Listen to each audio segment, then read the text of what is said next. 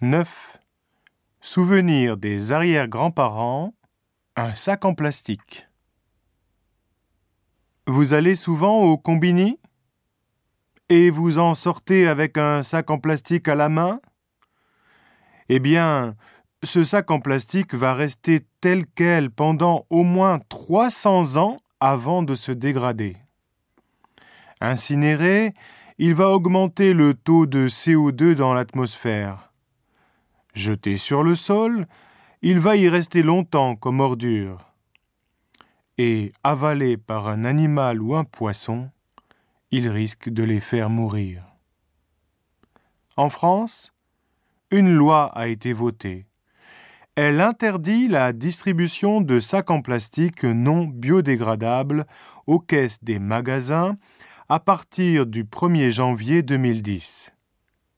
En France, les consommateurs y sont favorables.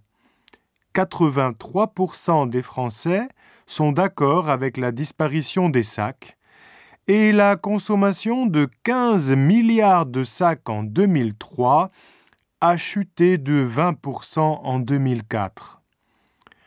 Dans la plupart des magasins, on trouve maintenant des sacs réutilisables et payants.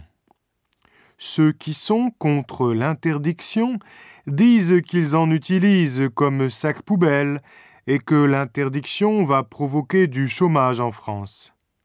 En effet, 60% des sacs sont produits dans le pays. Au Japon, nous utilisons 30 milliards de sacs chaque année.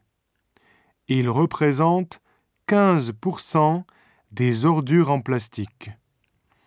Alors, on envisage le sac payant au lieu du gratuit.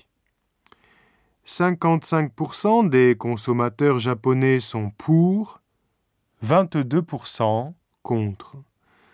Les supermarchés sont d'accord, mais les combini et les grands magasins ne le sont pas.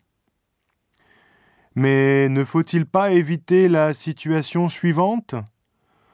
Vos arrière-petits-enfants disent à leurs petits-enfants Regardez, ça, c'est le sac que vos arrière-arrière-arrière-grands-parents ont utilisé.